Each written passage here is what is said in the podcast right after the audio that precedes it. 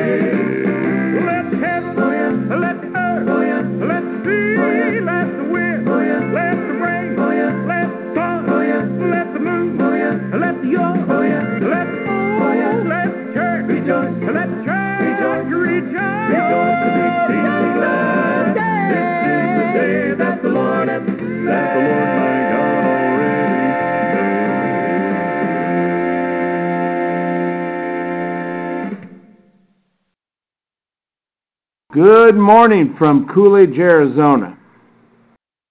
This is the class you've been waiting for, which is the Gospel of John, an in-depth study, I would say, concerning the Messiah of God being the topic. And it's the 20th of June, 2021. It's been an extremely hot week in Arizona. And I know a lot of folks have also had rather inclement weather, whether it be heat or even too much wet. But we're definitely into the summertime, and so we have something to look forward to, and that's fall, I guess. But we've been studying in John the 13th chapter. We did not get done with our lesson last week. We're going to pick up in our outline about John 13, verse 18 through 30 again.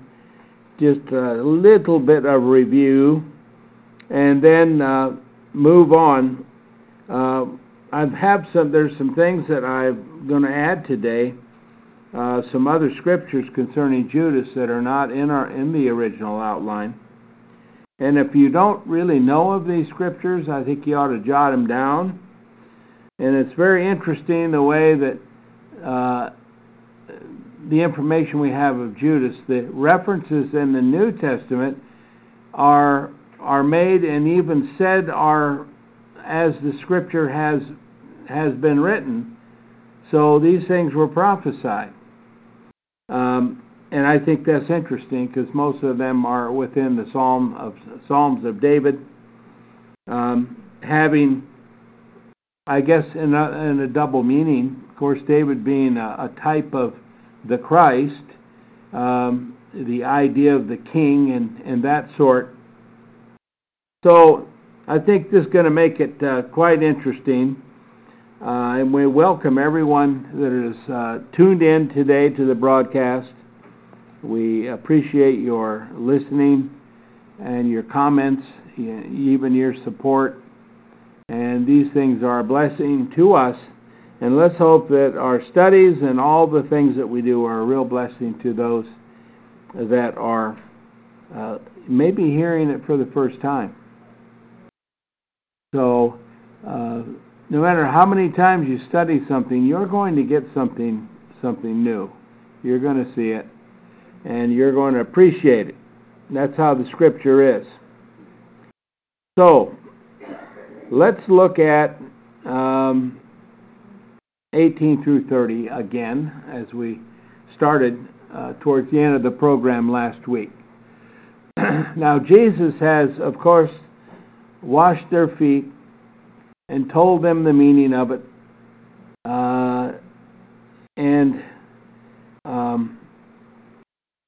It's very, the atmosphere amongst the 12 and Jesus it's high tension in a lot of ways. So let's look at the text. Verse 18, Jesus says, not concerning you all do I speak. Now that's important for us to know. I have known whom I chose for myself, but that the writings may be fulfilled. By the way, there's one of those key verses. He who is eating the bread with me did lift up against me his heel. That's almost a direct quote that we'll read here in just a moment.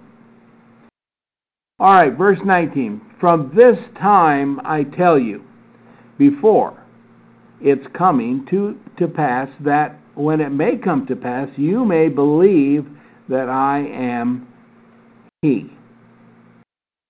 Verily, verily, I say to you, he who is receiving whomsoever I may send doth receive me, and he who is receiving me doth receive him who sent me.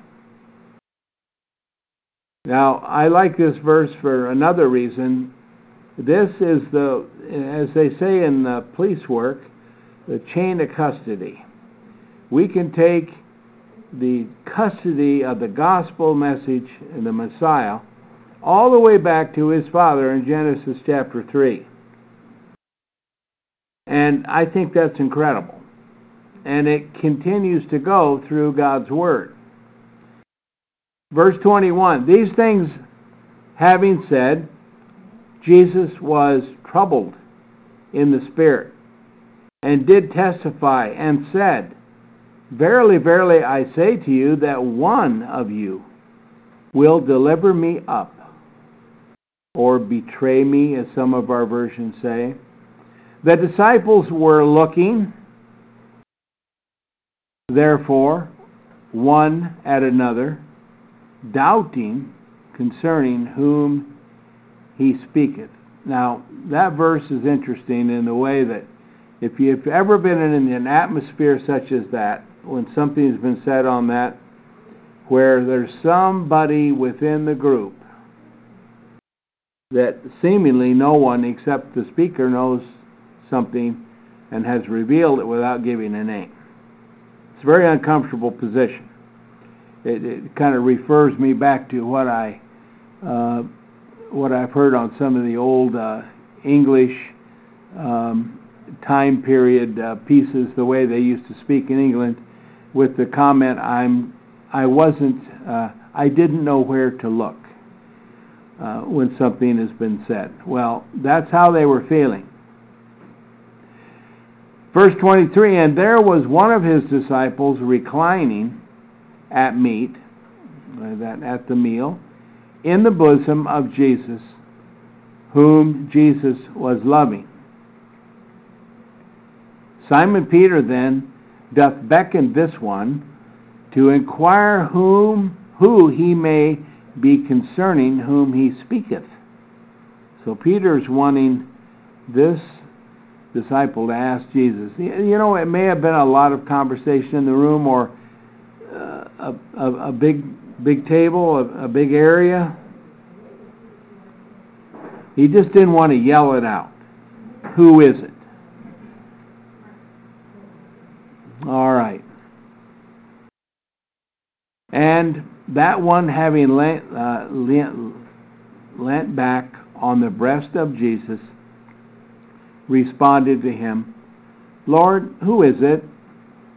Jesus answereth, "The one it is, to whom I having dipped the morsel, shall give it." And having dipped the morsel, he giveth it to Judas of Simon Iscariot. And after the morsel, then the adversary entered into that one. Now we remember from before, the adversary had been prompting, had been certainly testing Judas. But here at this moment, he entered into Judas Iscariot, the adversary, which is the correct English word for the term. Therefore saith to him Jesus, "What thou doest, do quickly." And none of those reclining at meat knew for what intent he said this to him. For certain were thinking, since Judas had the bag, that Jesus saith to him, "Buy what we have need of for the feast," or that he may give something to the poor. Having received therefore the morsel, that one immediately went forth, and it was night. Now that one, of course, is referring back to Judas. He went into the night, as Jesus had made reference, "What you do, do quickly." And that was the last moment he was with Jesus in a proper situation. So Jesus has confirmed Judas as the betrayer, but it doesn't seem, of course, John heard this information. I'm not sure anyone else did about the dipping and who he gives it to.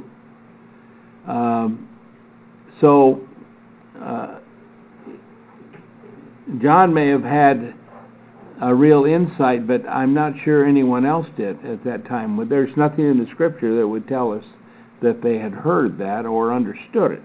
As a matter of fact, we hear just the opposite. They didn't understand. But for him to get up and leave the way he did, that was unusual. So that needed an explanation. That's not how it would have normally went. They weren't really ready to go. This passage and the other ones concerning the Last Supper, as we call it, and all of that, I've often wondered. For a while, I thought Judas wasn't even present when the communion issue took place. But I'm not so sure of that.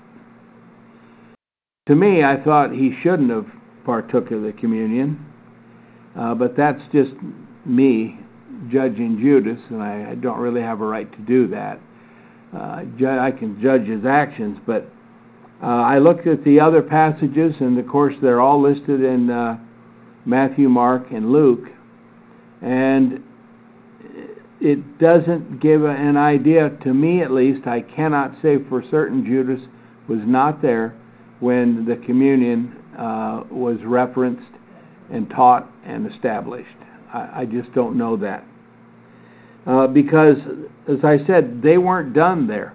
We're going to find, as we study on from verse 30 on, that there was a lot of conversation, a lot of things happening in that upper room before they did leave. So I think that's an interesting thing. But let me share with you the other scriptures, as I call them, concerning Judas. And you'll see what I mean. There's a few of them here. But let's turn to if you want to write these down, if you don't know them by heart, Psalm 41:9. And this is a Psalm of David. Psalm 41:9.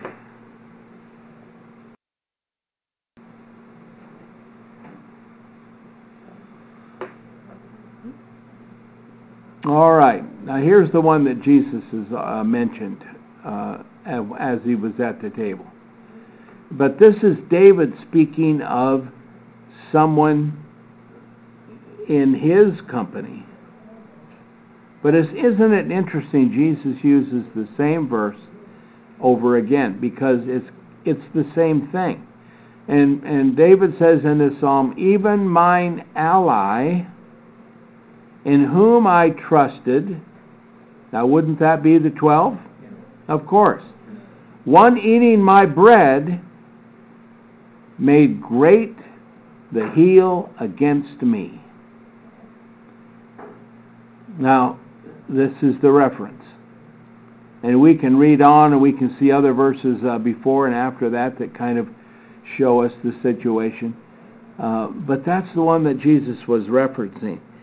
There's another one in Psalm, or there's more than that, but Psalm 55, verse 12 and 13.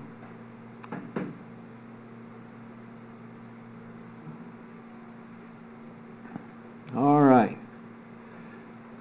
And here we have another psalm by David concerning a situation he's in, but it's very, as we're going to see, in these psalms, we have this idea, this reference of the Redeemer also.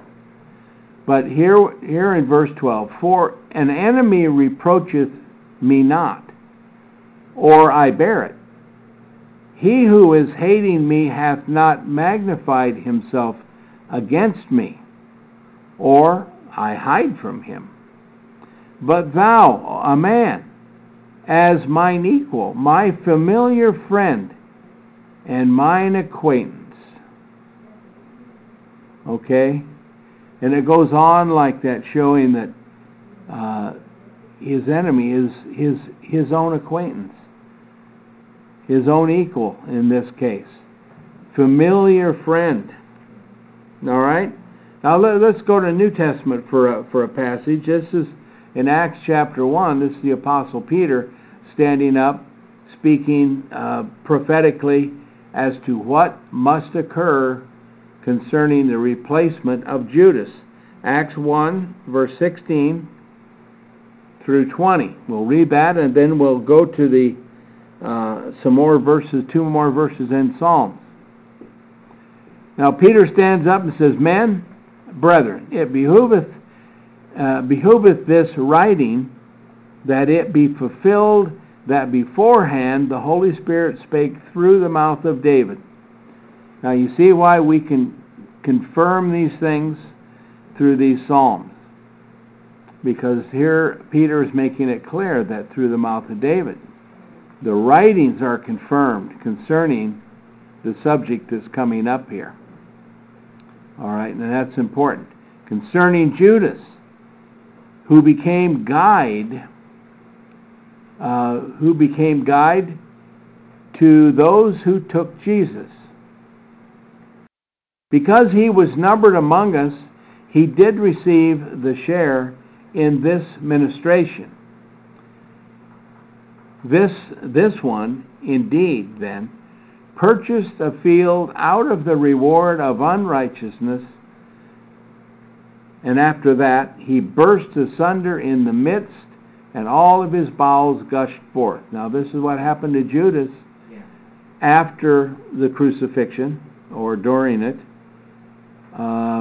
That's about all we know. Verse 19. And it became known to all those dwelling in Jerusalem, insomuch that the place is called, in the proper dialect, Aceladama, that is, field of blood.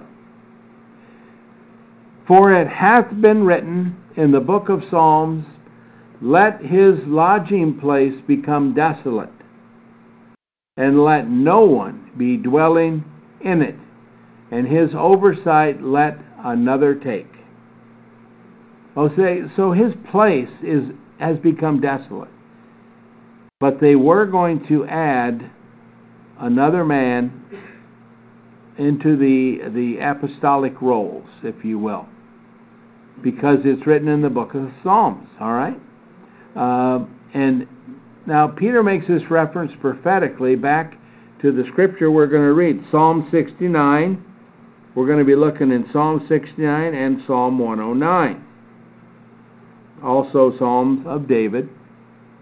69 verse 24 through 28. Now listen to these words carefully. Pour upon them thine indignation, and the fierceness of thine anger doth seize them. Their tower is desolate, in their tents there is no dweller, for they have pursued him thou hast smitten, and recount of the pain of thy pierced ones. Give punishment for their iniquity, and they enter not into thy righteousness. They are blotted out of the book of life, and with the righteous are not written. Now, one thing I'd like to say about this idea of being blotted out of the book of life. You know, I think last week we spoke concerning the idea that many teach that Judas actually did go to heaven, actually was forgiven for this. But I think it's clear the scriptures are referencing the book of life and that one being blotted out. But let's move on. Psalm 109, verse 5 through 8. Psalm 109, verse 5 through 8. And they said against me evil for good, and hatred for my love. Appoint thou over him the wicked, and an adversary standeth at his right hand. In his being judged he goeth forth wicked, and his prayer is for sin. His days are few, his oversight another taketh. Now this is the reference, of course. Again, to not only Judas, but the idea of the adversary,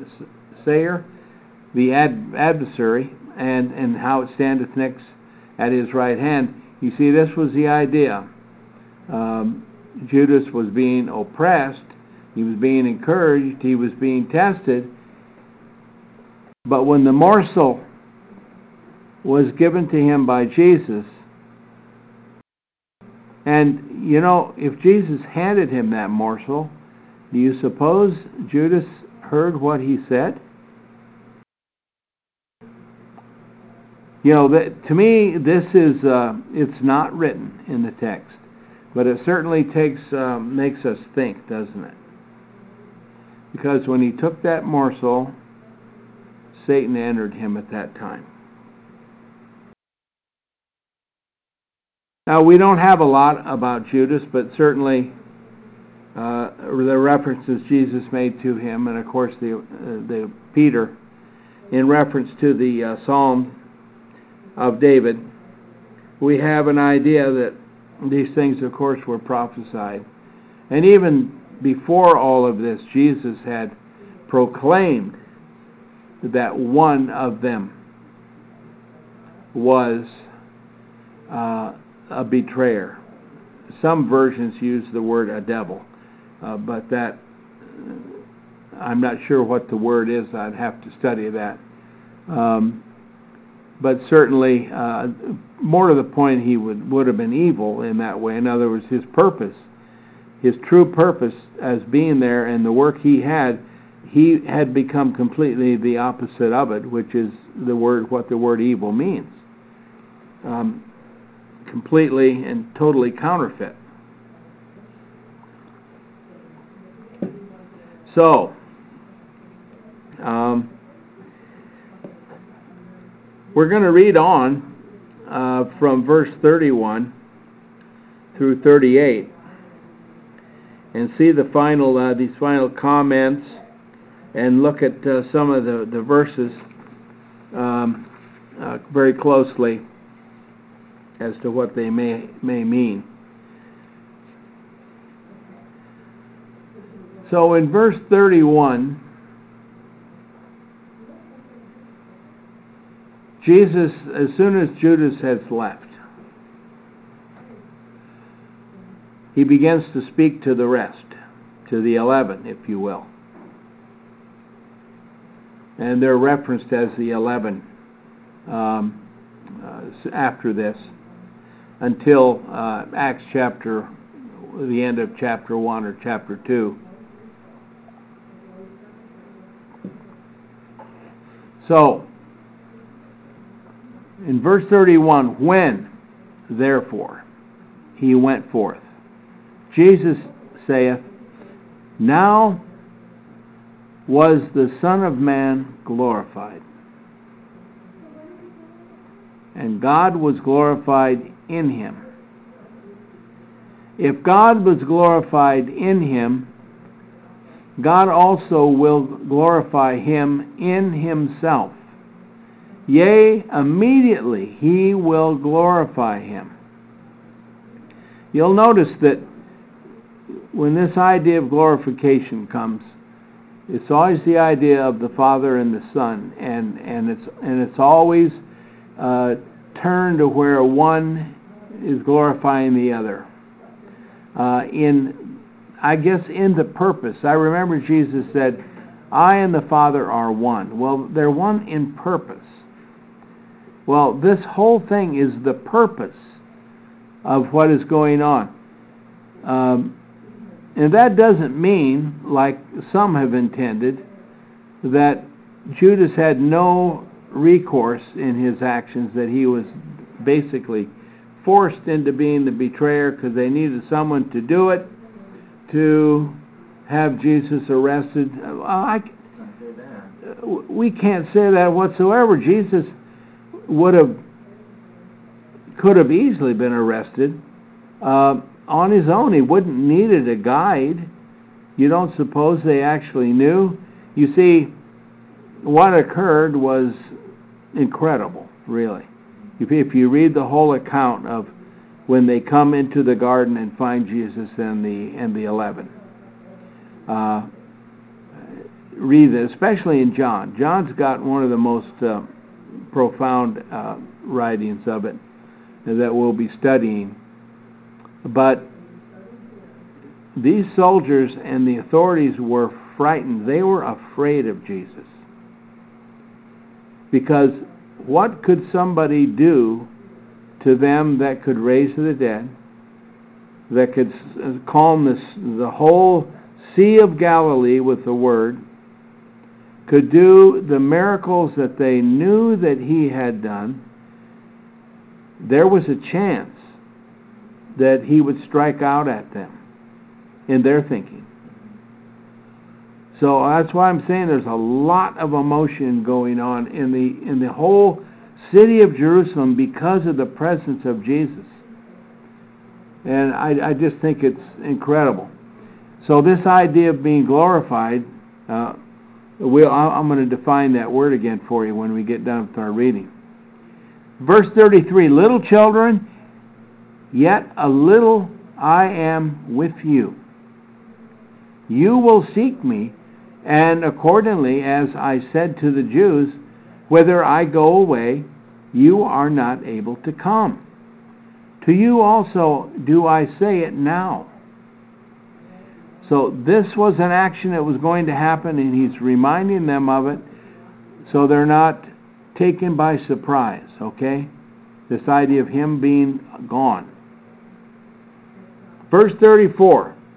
This is a verse that we all know well. And this was the appropriate time for Jesus to make this comment. A new commandment I give to you, that you love one another, according as I did love you, that ye also love one another. Now, I don't know if you recognize this in the same way I do, but a new commandment? You see, the Jews had the commandments in the law. Now, this is a new commandment. The implication of this will become obvious as time goes on. That the new, if you really think about what he says the new is, you'll realize that it completely covers all of the Old Testament commandments, the 10, plus the regulations, plus these things. So, but you know, they needed the 10 commandments a little more broken up to where they had a little more guideline. They weren't ready to live like this commandment. This commandment teaches. Not only does it teach, it is a command. Okay? And what's the command? That you love one another as I did love you, that you also love one another. This is the tall order here. All right, let's read on. 35. In this shall all know that you are my disciples, if you may have love one to another. This was important from that day and every day since within the body of Christ. Simon Peter saith to him, Lord, whither doth thou go away? You see, what Jesus just said, so profound, yeah. And yet Peter's still thinking about this idea. He's worried about him going away. Jesus answered him, Whither I go away, thou art not able to follow me, but afterwards thou shalt follow me. Now this was a comfort. Peter saith to him, Lord, wherefore I am not able to follow thee now. My life for thee I will lay down. Jesus answered him, Thy life for me thou wilt lay down? He's saying this in an elevated voice. Verily, verily I say to thee, a cock will not crow till thou mayest deny me thrice. 3 times. Now, what Peter said, I think, was heartfelt. But what actually transpired was the weakness of the flesh that Jesus was talking about. You know, they couldn't stay awake in the garden when Jesus was praying. Jesus came back, I think, 3 times and woke them up. And finally he said, the heart is willing, but the flesh is weak. So, Jesus wanted him to remember what he had said, and he did. That's the end of chapter 13. Now let's talk about this word glorify, because I think it's wonderful to know these words that are used so much in the Bible. In the Greek, it is, the idea is this, the main thrust: to recognize. In other words, it's a recognition of position.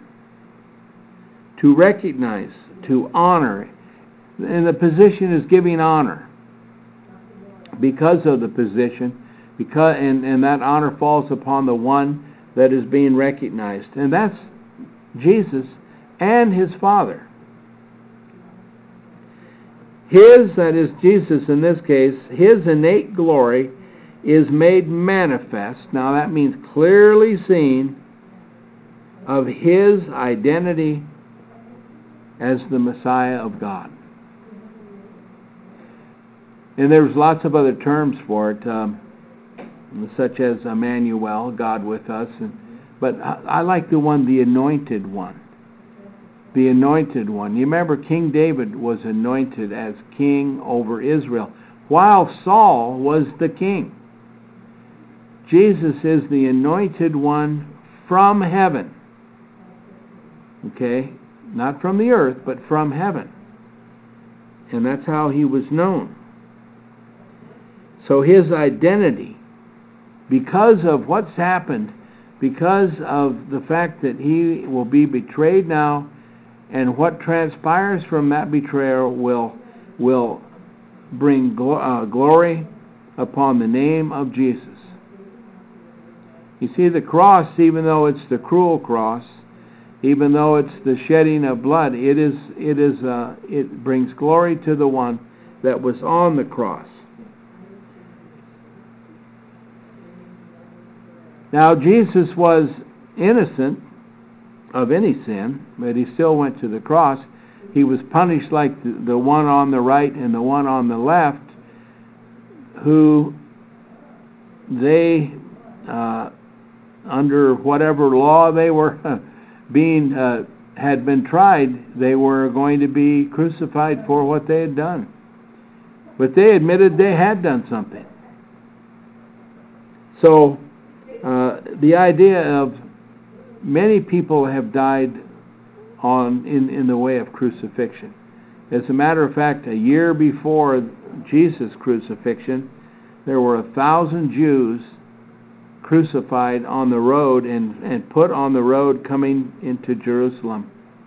I don't know if it was more than one road, but they were there for the people coming into the city during that time of year to see what happens to rebellious people. And of course the Romans did that. It was that was their authority. So that's the idea of glorify. Now this idea of the new commandment, I think if there's any confusion about anything that I find in the church, it's the idea of commandments. We just don't seem to be able to fully give up the Ten Commandments. But even in light of the new commandment, we should be able to do that. Because if we really give... by the way, the word love here is the highest form of love, the new high form of love when it was spoken, agape, the love demonstrated and by God and by His Son to mankind. God has always had agape love, but in the world of man, the highest form of love was the idea of philanthropy, giving something to someone that you wouldn't have to. But there is the other one, the brotherly love, and there's many different forms of love that are expressed all the way down. There's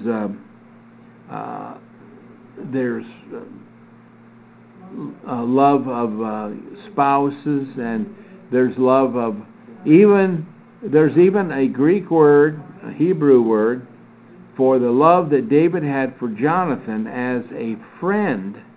He was more than just a friend. He was a real friend to Jesus. They were like brothers, really. Of course, they were brothers. They were both Jewish brothers. But Jonathan understood that David would be king, and said so, and was looking forward to the day. But it meant that Saul, his father, would be gone. But this was a love that was unusual between people, because Jonathan should have been insulted by the fact that he was being passed over. Yet that wasn't truly the case. God knew the end of Jonathan. Jonathan was obedient to his father, obedient to what needed to be done, and he died in battle.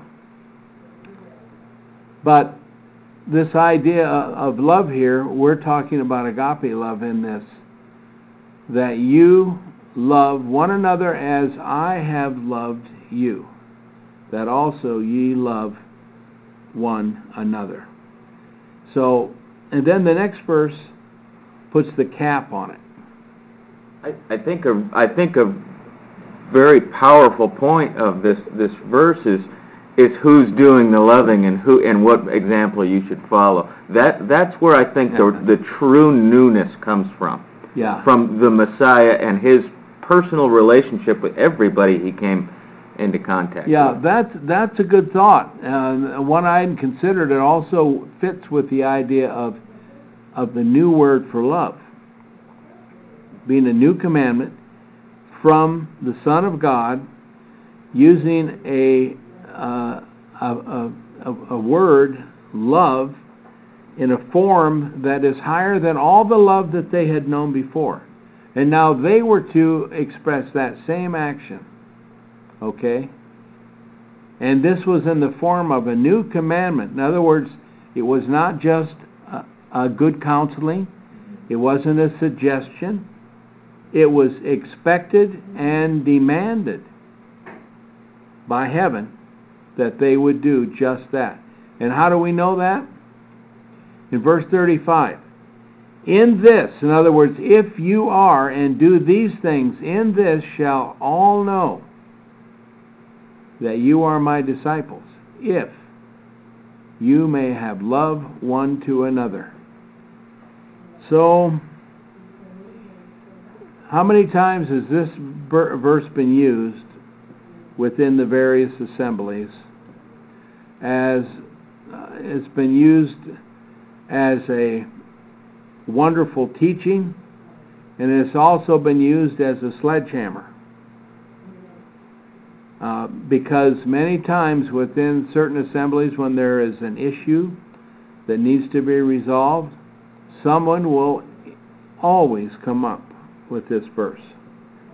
But they forget the word for love here is the love that not only will die for one another, but they will also correct one another.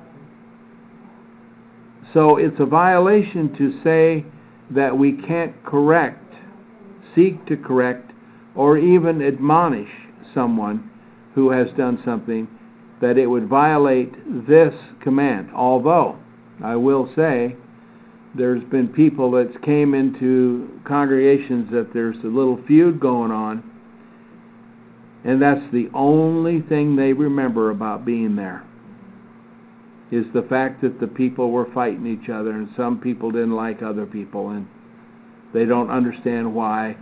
If that's what Christianity is, I don't want any part of it. I've heard just about every comment there is, because I've actually seen it. I even, one time I saw this in someone who was a visitor, stayed and where the men had a quick meeting after church, and one of the visitors came up and stood with the other men and heard some very rather unloving comments. And I don't think anybody realized it until it was too late. That's a terrible thing to have happen, because what Jesus said here is very true. They're going to know that you are my disciples if you may have love one to another.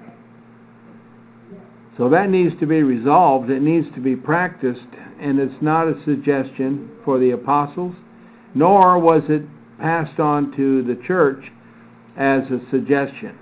It is the new commandment. And if you follow this commandment, you'll never fear of violating any of the law of the Jews. Okay? Because it's all within this idea, this concept. So I think we're safe there. It's the what it is. What I wrote here is this action, this new way, this new commandment is the Christian nature. The nature of Christians should be this, rather than the elevated voices and the arguments of the learned against the unlearned, or the other way around. All of the different scenarios that we know can happen. If we let it go, if we don't correct it and nip it in the bud, as they say, we will violate this. And we will show forth to those outside. And it seems like, from my experience, when these things happen, somebody, the parties arguing, you will probably get over it and it'll be resolved. But there's always some damage to somebody else. Now, how do we answer for that? And I think Jesus is giving quite a warning here. He's making it clear that this sort of thing, the lack of love one to the other, will drive away people. They will not think that this is what God wants. And they'd be right in a sense, wouldn't they? So, as this rolls out and comes to an end, we notice that Peter, because Peter always speaks in an emotional outburst, because this is how he's feeling. And I know he was feeling this way. Look what happened during that meal. Jesus, someone had betrayed Jesus. Jesus said so. He instituted the Lord's Supper in remembrance of him, and then he said he was going away and they couldn't follow. You think that's enough for an emotional outburst such as this?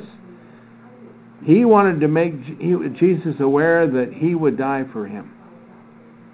And indeed he did at the end of his days. If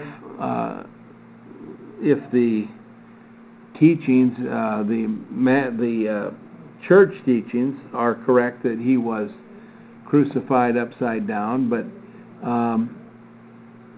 Jesus also made reference to it in John chapter 21 that we'll study later, about he will be led to a place that he doesn't want to go. So he probably was martyred for the name of the Lord. So he fulfilled his promise. But before he did, he was afraid, and he did deny Jesus 3 times before a number of people during one of the trials that Jesus withstood that night. And after that, he just left. He was disgusted with himself and all. So, how can you read these things and not be moved by them? We cannot, like Peter tried, by his own strength, he could not keep his promise.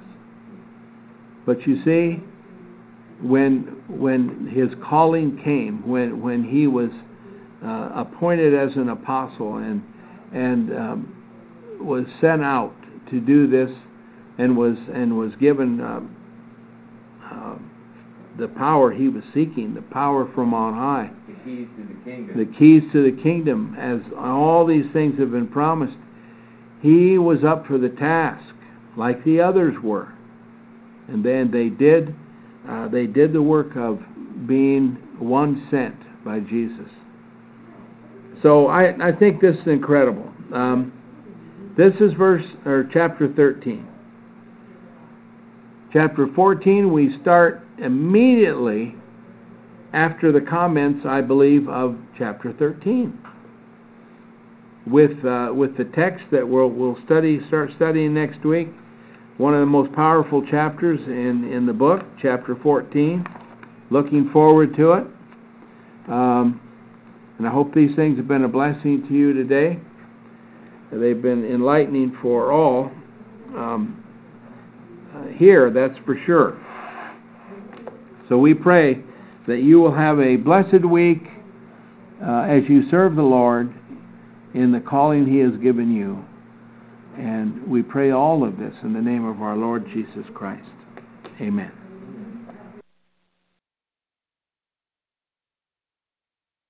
Hey guys, it is Ryan. I'm not sure if you know this about me, but I'm a bit of a fun fanatic when I can. I like to work, but I like fun too. It's a thing. And now the truth is out there. I can tell you about my favorite place to have fun. Chumba Casino. They have hundreds of social casino style games to choose from with new games released each week. You can play for free anytime, anywhere. And each day brings a new chance to collect daily bonuses. So join me in the fun. Sign up now at ChumbaCasino.com. No purchase necessary. VGW Group. Void where prohibited by law. See terms and conditions. 18+.